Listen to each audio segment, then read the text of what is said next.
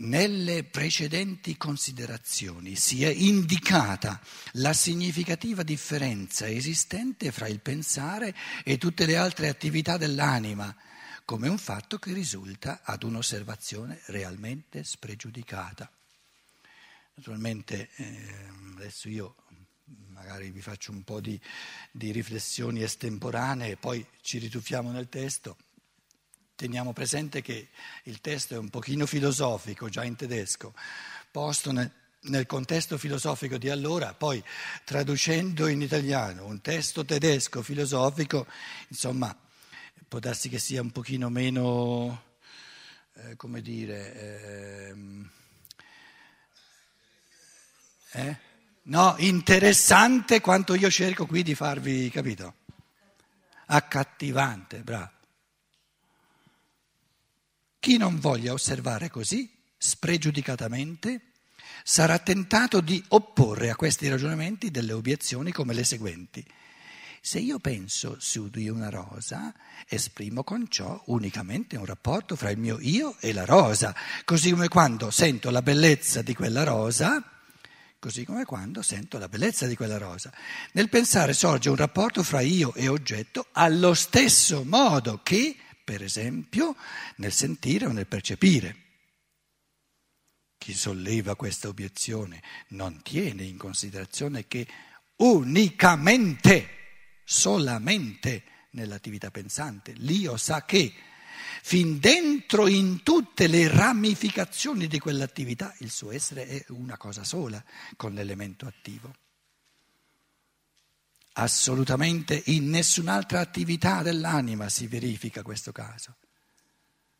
Quando per esempio si ha un sentimento di piacere, un'osservazione sottile permette di distinguere benissimo fino a qual punto l'io si senta tutt'uno con un elemento attivo e fino a qual punto vi sia in lui un elemento passivo, così che il piacere per l'io sorge spontaneamente. Lo stesso avviene per le altre attività dell'anima. Solo che non bisogna far confusione fra l'avere immagini mentali e l'elaborare pensieri mediante il pensare. Immagini mentali, rappresentazioni, possono sorgere nell'anima in modo sognante. Dicevamo ieri, l'altro ieri, in modo automatico, semi-automatico come vaghi suggerimenti. Questo non è pensare. Pensare è ciò che l'essere umano, perlomeno incipientemente, gestisce attivamente, con, con un minimo di attenzione.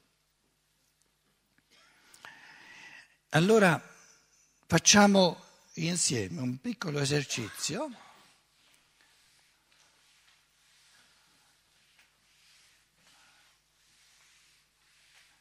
Ma semplice però eh, come punto di partenza. Però nella sua semplicità questo esercizio, secondo me, se ripetuto sempre di nuovo, può sortire degli effetti straordinari. Allora, qui abbiamo l'essere umano, no? che già conoscete, e prendiamo due affermazioni, come dire, innocue, una che dice sono d'accordo, sono D'accordo. Quando uno dice sono d'accordo, qual è il punto centrale di riferimento in tutto il corpo?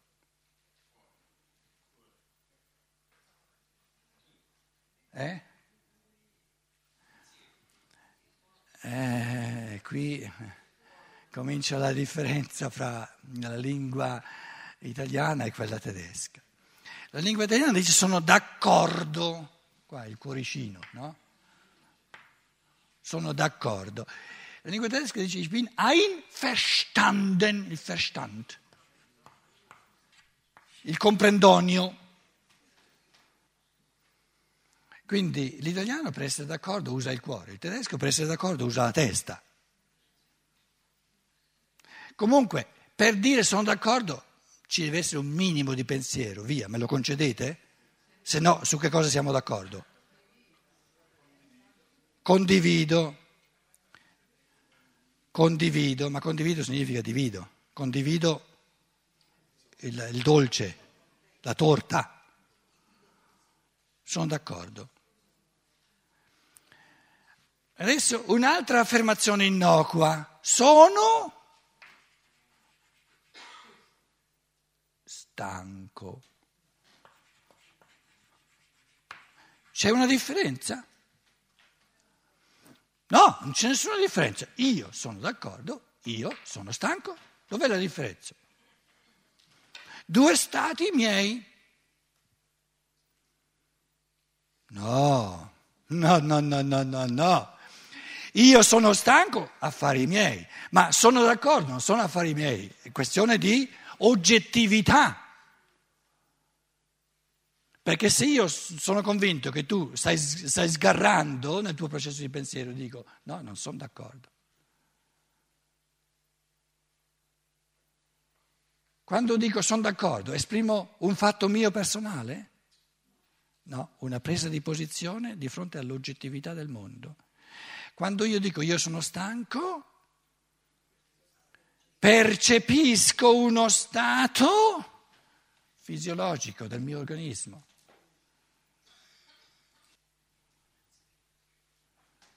Quindi io penso, sono d'accordo, sto pensando, io penso,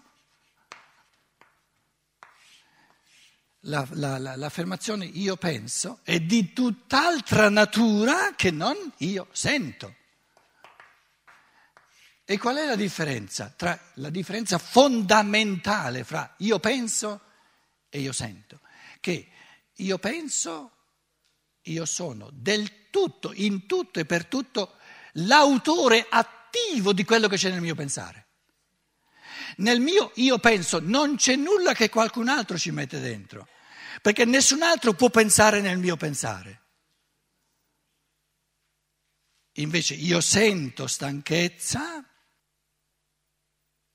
avverto che il concorrere a creare la stanchezza non è mio, ma è della fisiologia del corpo. Quindi nel, il pensare è l'unica attività in assoluto dove io sono in tutto e per tutto attivo. Nel mio pensare c'è sempre e solo e unicamente ciò che ci metto io. Non c'è nulla nel mio pensare di ciò che ci mettono gli altri. È impossibile che gli altri ci mettano qualcosa nel mio pensare. E pensa lui, non io. E questo ci fa capire lo stato unico del pensare. È l'unica attività, l'unica realtà dove l'individuo pensante è il solo a decidere ciò che avviene o non avviene nel pensare. Perché la frase non è io penso bene, o io penso profondamente, o io penso vastamente, non è questa la frase, io penso. Quindi ognuno ha nel suo pensare unicamente ciò che lui ci mette, non di più, non di meno.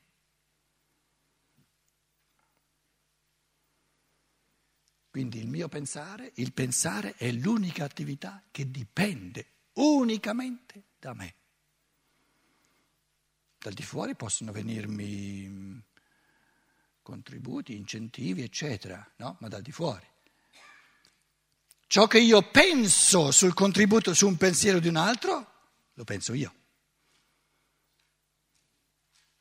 Posso io partecipare a ciò che voi pensate sui miei pensieri? Assurdo, no? Posso io partecipare a ciò che tu pensi sui miei pensieri? È un'assurdità, un'assurdità, perché allora non sarebbero i tuoi pensieri sui miei pensieri. Quindi il pensare è l'elemento assoluto della libertà individuale, della creatività individuale. Nel pensare ogni io umano è creatore in assoluto, perché nel suo pensare avviene unicamente quello che ci mette lui, quello che fa lui, e non avviene quello che lui non fa.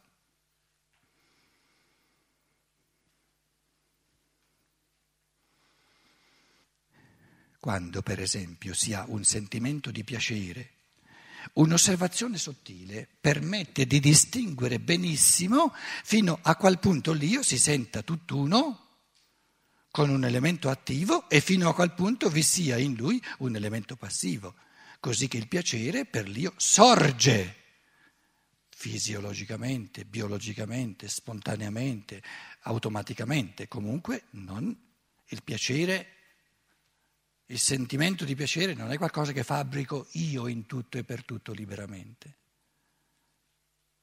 Invece il mio pensare è quella cosa che fabbrico io in tutto e per, e per tutto liberamente, individualmente.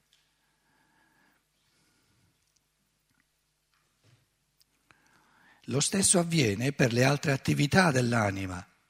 Solamente non bisogna fare confusione fra l'avere immagini mentali, elaborare pensieri e l'elaborare pensieri mediante il pensare.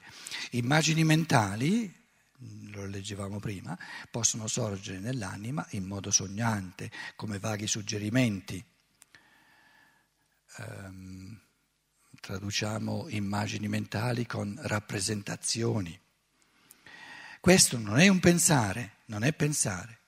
Certo, qualcuno potrebbe dire, se si intende il pensare in tal modo, in questo pensare sta nascosto il volere. E non si ha allora a che fare soltanto col pensare, ma anche con la volontà del pensare. Questa osservazione, tuttavia, autorizzerebbe solo a dire che il vero pensare deve sempre essere voluto. Ma ciò non ha nulla a che fare con la definizione del pensare, quale è stata data in queste nostre considerazioni. L'essenza del pensare rende pur sempre necessario che quest'ultimo sia voluto. Quello che importa è che non sia voluto nulla che, mentre si compie, non appaia davanti all'io assolutamente come attività sua propria, da esso controllabile. Quindi il puro pensare, essendo attività dell'io, è al contempo un puro volere.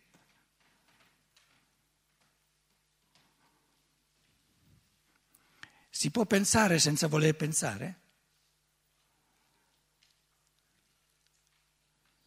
No, allora non è un pensare. Sarà un fantasticare, sarà un arzigogolare, sarà un, un sognare a occhi aperti, ma non sarà un pensare.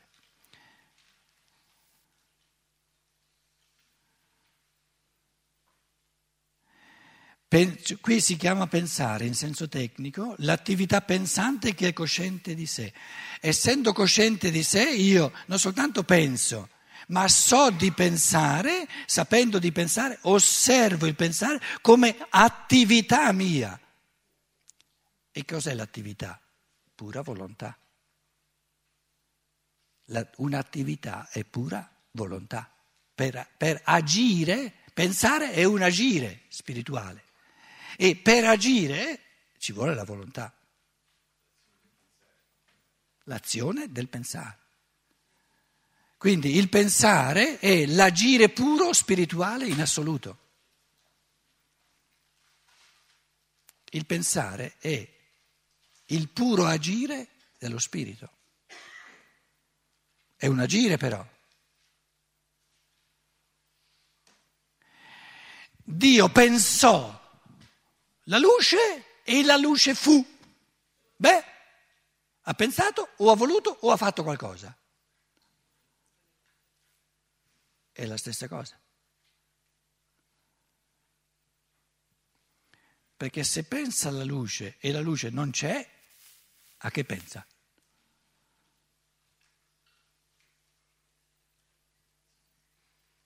Pensare significa creare altrimenti non è pensare. Ciò che uno pensa lo crea. Io penso bontà. Cosa ho creato? Il concetto di bontà. L'ho creato. Prima non c'era, adesso c'è.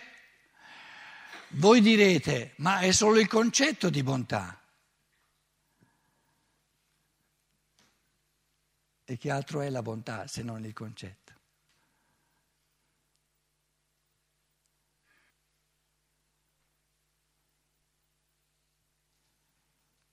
Cos'è la bontà? Un pensiero che opera. La bontà è un pensiero che muove gli arti, le gambe, le mani.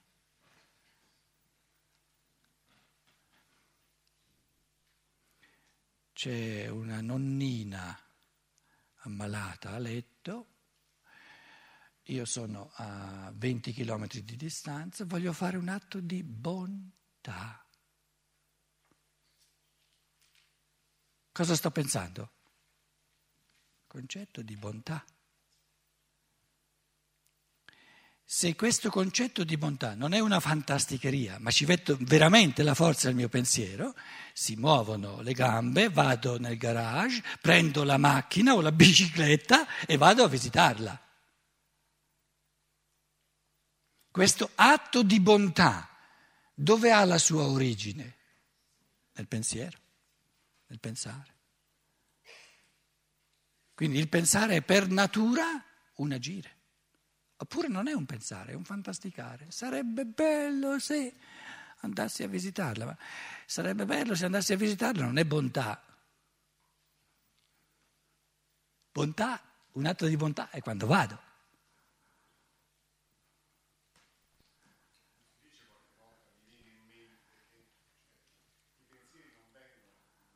No, queste sono son fantasticherie.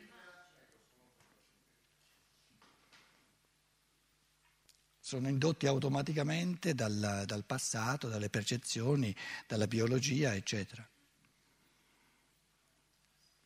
Tanto è vero che il linguaggio dice mi viene in mente. Contrapposto a io penso.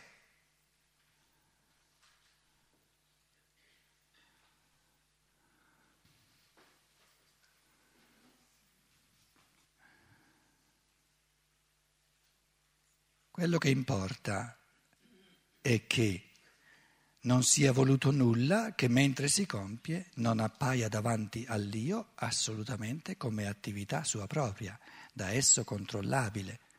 Bisogna anzi dire che il pensare, proprio a cagione della sua essenza, proprio grazie alla sua essenza, che qui si è messa in valore, appare a chi lo osserva interamente voluto. Chi si dà la pena di compenetrare veramente tutto quello che va preso in considerazione nel giudicare il pensare, non può fare a meno di osservare che a questa attività dell'anima è peculiare la proprietà di cui si è qui parlato.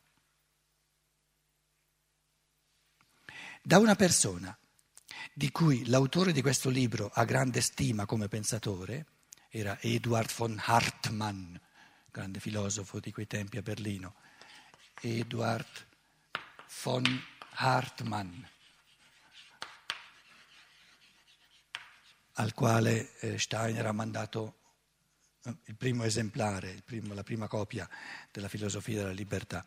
E quello gliel'ha rimandata indietro con un sacco di correzioni di, che io una volta ho studiato, eh, in tutti i particolari da una persona di cui l'autore di questo libro ha grande stima come pensatore, gli è stato obiettato che non è possibile parlare del pensare come qui si è fatto, perché ciò che si crede di osservare come pensare attivo non sarebbe che una parvenza.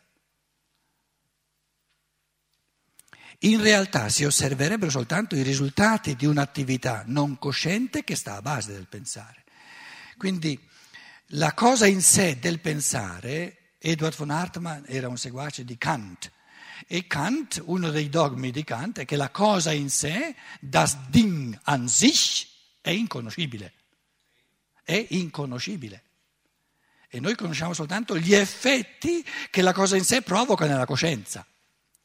Eh, eh, qui adesso ve l'ho cancellato il limit, ma è proprio il discorso di prima di dire lo scientista, come tu dicevi, lui ti dice no, la cosa in sé dello spirito, se, se magari esiste, non è conoscibile, no? noi abbiamo soltanto eh, a disposizione gli effetti che la cosa in sé, in questo caso lo spirito, produce nella coscienza. E allora Edward von Hartmann dice, no, il pensare come cosa in sé non è conoscibile.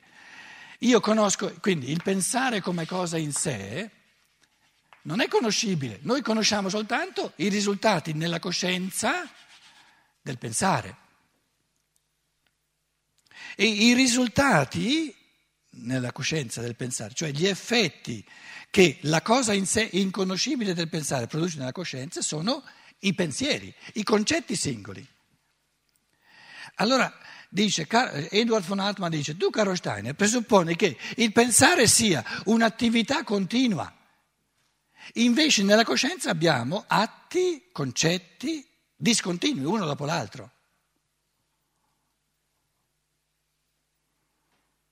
Quando uno cammina, un passo, secondo passo, terzo passo, quarto passo. Il camminare è continuo o discontinuo? È un'attività continua o discontinua?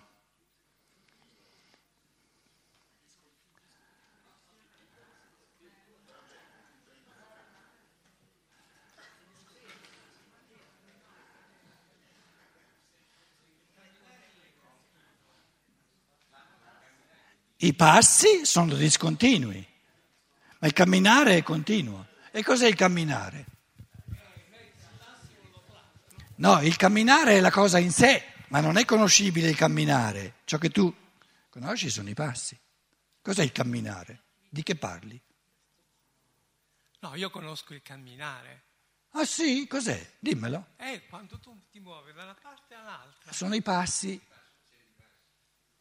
Ciò che nella percezione hai il allora, allora applico il pensiero ai tuoi passi. E... No, no, no, vacci piano. Tu, nella perce... la percezione è il discontinuo del mondo.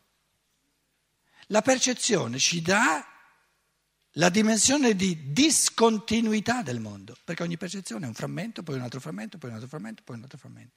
Quindi... Allora collego i passi.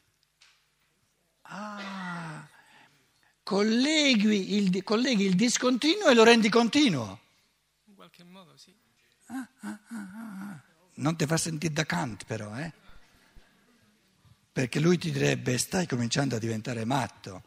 Lui direbbe, l'ha chiamato l'avventura della ragione, das Abenteuer der Vernunft, pensare di avere la capacità di trascendere il mondo percepibile per tornare indietro all'origine della cosa in sé. No, la cosa in sé non è conoscibile.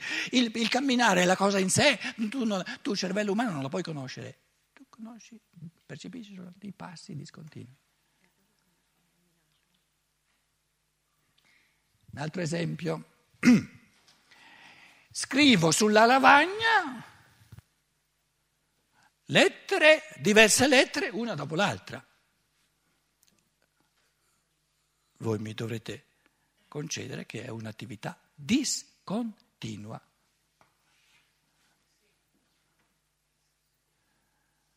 Ho smesso, eh? No, anzi un po' di distanza, se no, se no rischiamo di metterci la continuità.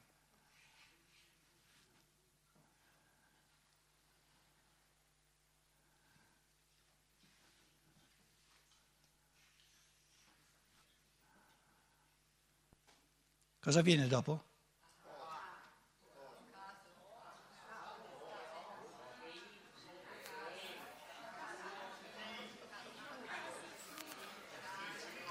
È discontinua la cosa.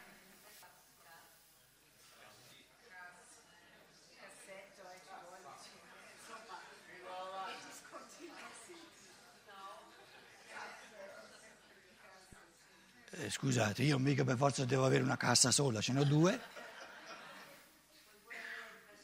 Certo. No, mi manca la lavagna. Eh? È un'attività continua o discontinua? Io ho dimostrato che è discontinua, no? Ho discontinuato ogni volta, ho interrotto ogni volta.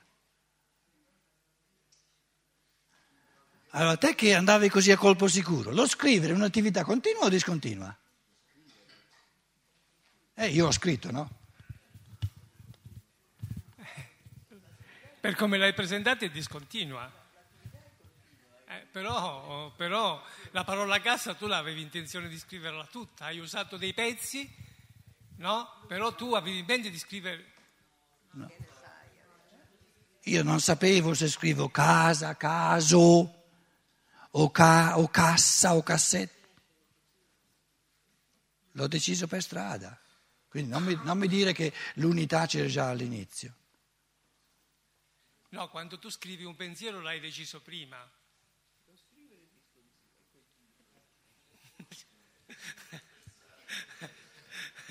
Com'è?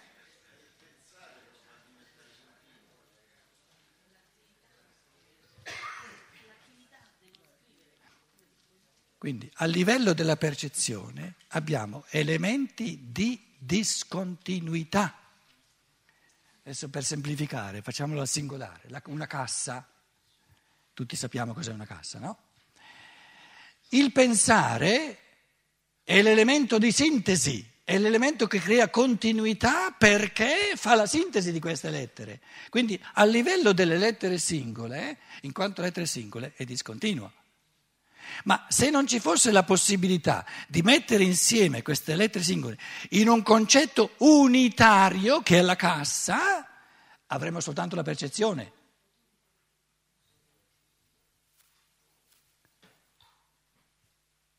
Il pensare è l'elemento di continuità assoluta, perché crea unità, crea contesti, crea nessi.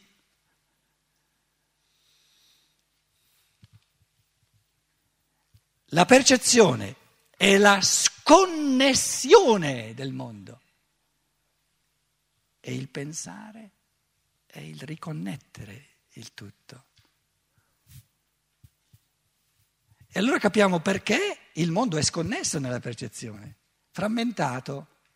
Perché è frammentato, discontinuo nella percezione? Per dare all'uomo la gioia di riunificarlo.